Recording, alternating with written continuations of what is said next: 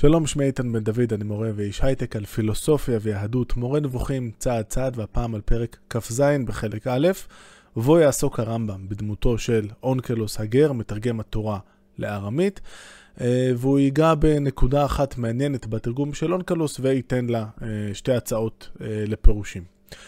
קודם כל, אנחנו נדבר קצת על אה, אונקלוס. אז אונקלוס כאמור הוא גר, אה, המסורת מספרת שהוא אה, בא ממשפחה רומית מכובדת מאוד, הוא היה אחיין של או הקיסר אדריאנוס או הקיסר טיטוס, תלוי את מי שואלים. הוא לומד תורה מפיהם של רבי אליעזר ורבי יהושע, בהחלט מכובדים מאוד. אמ, זה אומר שהוא פועל בעצם בתחילת המאה השנייה לספירה פחות או יותר. המסורת גם מציינת את התרגום שלו לארמית, אה, את החומש כתרגום שנכתב ברוח הקודש, לא פחות. אה, וזה באמת התרגום שהתקבל ככה באומה, כמו שמקובל אה, לומר. אז אם אנחנו מסתכלים על דף חומש רגיל בימינו, יש לנו את הטקסט עצמו, למטה יש את רש"י, ואפשר לראות בצד, באותיות יותר קטנות, זה התרגום של אונקלוס. יתרה מזאת, אה, מאוד אה, מקובל עד ימינו לקרוא את התורה אה, כחלק מההכנות לשבת או בשבת, שניים מקרא ואחת תרגום. כלומר, כל פסוק לקרוא פעמיים כמו שהוא, ופעם אחת את התרגום שלו לארמית, התרגום של אונקלוס. למה כל כך חשוב לתרגם את התורה לארמית ולמה זה תפס כזה מעמד? התשובה נעוצה בכך שהארמית במשך אה, כמה מאות שנים הייתה באזור שלנו הלינגואה פרנקה, השפה הבינלאומית ש... שכולם מדברים אותה בנוסף לשפת האם אה, שלהם. אה, ולכן זאת הייתה שפה חשובה, ולא זו בלבד, אלא שעם ישראל ברובו כבר לא דיבר עברית בשוטף, אלא דיבר ארמית, גם בינו לבין עצמו. זו גם הסיבה שהגמרא שלנו, בניגוד למשנה, אה, כתובה בארמית, כי ככה זה פשוט הרבה יותר מובן. אנחנו בימינו ניצבים בפני הבעיה האירונית ההפוכה, אה, ש, שבה העברית שגורה על, על לשוננו, שגורה על שפתנו, אבל הארמית יותר קשה עבורנו. בכל מקרה, חוזרים עכשיו לרמב"ם. אונקלוס הגר שלם מאוד בשפה העברית והארמית. הוא הציב לעצמו מטרה לסלק את ההגשמה, כלומר, אה, למנוע מאנשים לחשוב, בגלל שהפסוקים אה, כן אה, גורמים לנו לחשוב ככה, שלאלוהים יש גוף. למה הפסוקים גורמים לנו לחשוב ככה? כי יש פסוקים שמדברים על יד אדוני, על זה שאלוהים הולך, יושב וכולי. מכאן שהוא מפרש כל תואר שהכתוב מתאר, המביא לגשמות בהתאם לעניינו. לכן בכל השמות האלה שהוא מוצא, המצביעים על מין כלשהו של תנועה, הוא מפרש את משמעות התנועה כהתגלות וכהופעת אור נברא, כלומר שכינה או פעולת השגחה. נזכיר שאנחנו מגיעים לפרק הזה, אה, זה פרק שני בין שני פרקים של אה, עצירה המתודית, אה, אחרי סדרת פרקים שעסקה בפעולות בשמות פועל של תנועה. הליכה, יציאה, ביאה וכן הלאה, והרמב"ם הסביר איך צריך לפרש את המושגים האלה כשהם מוסבים על אלוהים. ואונקלוס, כמו שהרמב"ם יראה עוד רגע, מאוד הולך לאותו כיוון שהרמב"ם היה רוצה ללכת אליו, של לנסות לפרש את הפסוקים ככה, או לתרגם אותם ככה, שיצמצמו את הסכנה uh, של, של, של אנשים להבין מהם שלאלוהים יש גוף, שיבינו מהם שאלוהים הוא גשמי.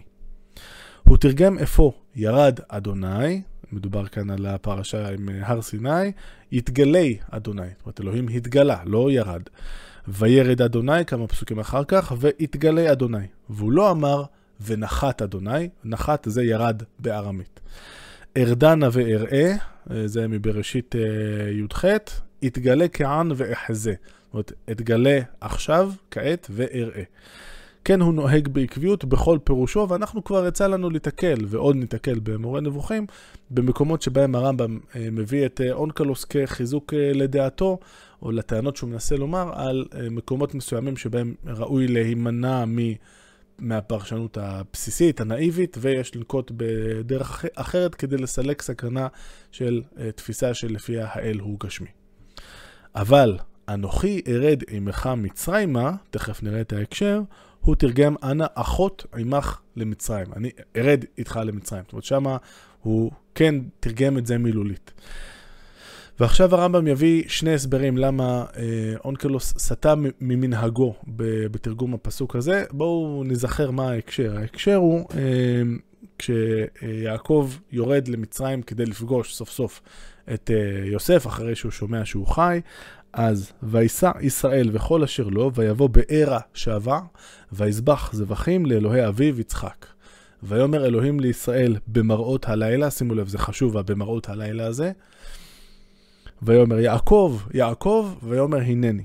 ויאמר אנוכי האל אלוהי אביך, זאת אומרת הדובר מזדהה כאלוהים. אל תירא מרדה מצרימה, כי לגוי גדול אשמחה שם.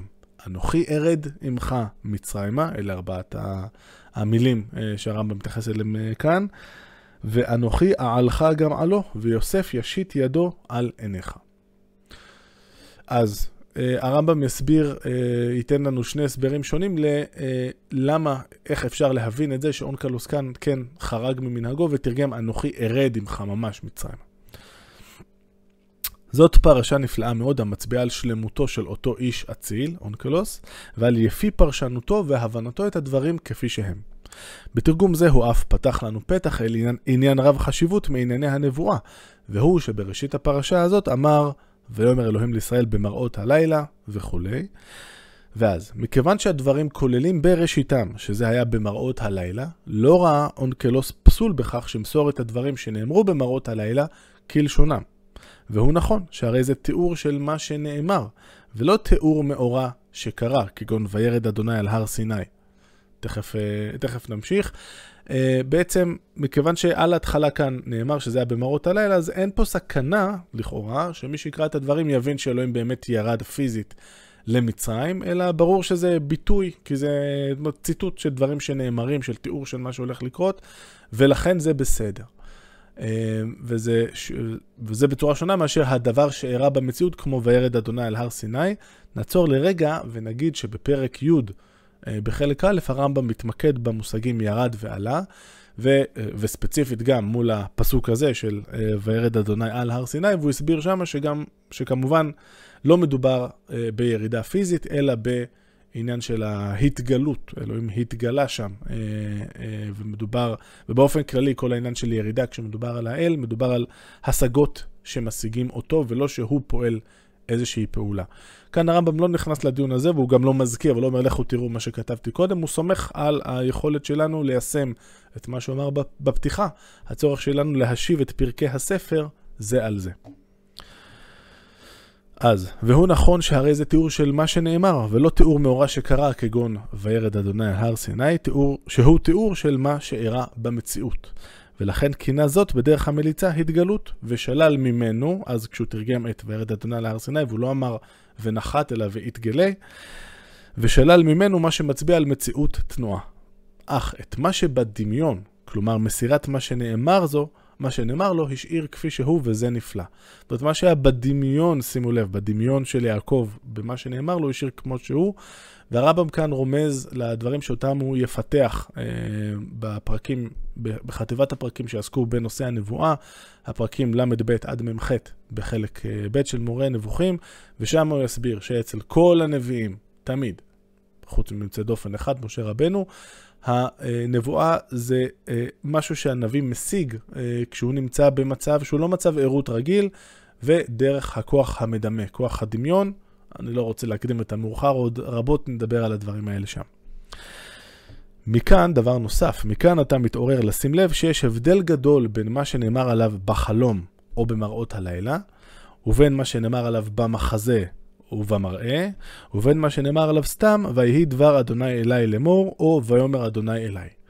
כאן צריך לומר שהרמב"ם מכוון אה, למה, ל, ל, ל, למדרגות שהוא יתאר לנו בפרק מ"ה בחלק אה, ב', יש שם 11 מדרגות שונות של אה, נבואות או נביאים, אה, לא כולל הנבואה של משה רבנו, שהיא תמיד אה, מעל כולם. אז הרמב"ם אה, מכוון כאן לדיון בדרגות של הנבואה ושל הנביאים שהוא יביא בהמשך. צריך לומר שהוא לא ממש מנמק כאן, למה, איך אפשר להבין מהסיפור כאן שיש הבדל גדול בין במראות הלילה, במחזה במראה, או ויהי דבר אדוני אלי לאמור. אנחנו ננסה, כאן זה לא מובן, או לפחות כאן הרמב"ם לא מבין נימוק. עד כאן היה הסבר אחד לסיבה, ללמה אונקלוס חורג ממנהגו בפסוק הספציפי הזה, ועכשיו הנה הנימוק השני. גם אפשר לדעתי שאונקלוס פירש את אלוהים הנאמר כאן כמלאך. לכן לא נרתע מלומר עליו, ענה אחות, אחות עמך למצרים. זאת אומרת, כי זה לא שאלוהים ירד איתו למצרים, אלא זה יהיה מלאך. אבל רגע, אמרנו שהדובר הזדהה כאלוהים, אז איך יכול להיות שזה, שזה מלאך? אל יהיה פסול בעיניך שהוא האמין כי אלוהים כאן הוא מלאך, אף שאמר לו, אנוכי האל אלוהי אביך, שכן דברים אלה יהיו באותה לשון גם בפי מלאך. האינך רואה שהוא אומר, יעקב, ויאמר אלי מלאך האלוהים בחלום יעקב, ואומר הנני. ובסוף תיאור הדברים שהוא מפנה אליו, הוא אומר, אנוכי האל בית אל אשר משכת שם מצבה, אשר נדרת לי שם נדר. ואין ספק שיעקב נדר לאל ולא למלאך. למה הכוונה? אה, מדובר כאן על יעקב, שלפני שהוא אה, בורח יחד עם אה, נשותיו וילדיו מלבן, הוא מתאם עמדות עם רחל ולאה. זה קורה בפרק ל"א בראשית. הוא מסביר להם על החלום שהיה לו, והוא מתחיל, ויאמר להם מלאך אלוהים בחלום יעקב ואומר הנני. יש שם כמה תוכן על הצאן שם, הסיפור של העקודים, נקודים וברודים, לא ניכנס לכאן עכשיו. ואז הוא ממשיך, כי ראיתי את כל אשר לבן עושה לך, אנוכי האל בית אל אשר משכת שם מצבה, אשר נדרת לי שם נדר. עכשיו, כשהוא נדר לו שם נדר, זה היה סיפור עם חלום יעקב, ושם אין ספק שזה היה אלוהים הדובר, והנה אדוני ניצב עליו, שם זה בהחלט לא מלאך. אבל כאן אה, בעצם, ואומר אליי מלאך האלוהים, אומר יעקב, והוא מזדהה בעצם, אה, אני האל אשר אה, שנדרת לי נדר, אז בעצם, לפחות כאן, בראשית ל"א, כן אפשר לראות את החילופים של אה, מלאך האלוהים ואלוהים, זה בעצם כביכול אותו דבר, ולכן יכול להיות שגם אה, בבראשית מ"ו, הפסוק של אנוכי ירד עמך למצרים, אה, יכול להיות ש... אה, שאונקלוס לפי הרמב"ם גם פירש את האלוהים שנאמר שם כמלאך, ואז אין בעיה להגיד שאני ארד באמת עמך למצרים, ולא צריך, אני אתגלה אליך במצרים או משהו כזה. אלא שכך נהוג בדברי הנביאים, דהיינו שהם מוסרים את הדברים אשר המלאך אומר להם בשם אלוהים, בלשון פנייתו של האל, של האל עליהם, וכל אלה בהשמטת הנסמך, כאילו אמר, אנוכי שלוח אלוהי אביך, אנוכי שלוח האל הנגלה אליך בבית אל וכיוצא, בזה.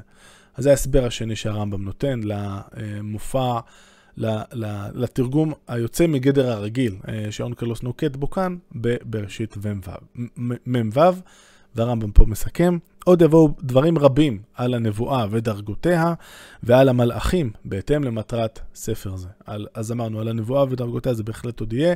לגבי המלאכים גם יהיו דיונים בכל מיני מקומות במורה נבוכים. על המלאכים יהיה לנו מושג קצת פחות ברור למה הרמב"ם בדיוק מתכוון.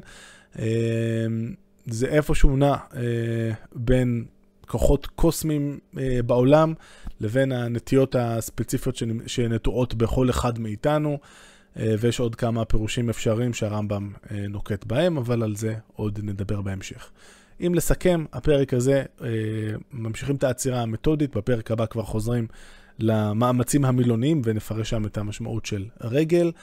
התמקדנו באונקלוס אה, הגר, אה, בפירוש שלו בדרך כלל, ולמה הרמב"ם כל כך מחזיק ממנו, כי זה אה, בעצם עולה בקנה אחד עם המאמץ של הרמב"ם לעקור את, ה, את הכוח של הפסוקים כפי שהם, להוביל אותנו למסקנה של אלוהים יש גוף.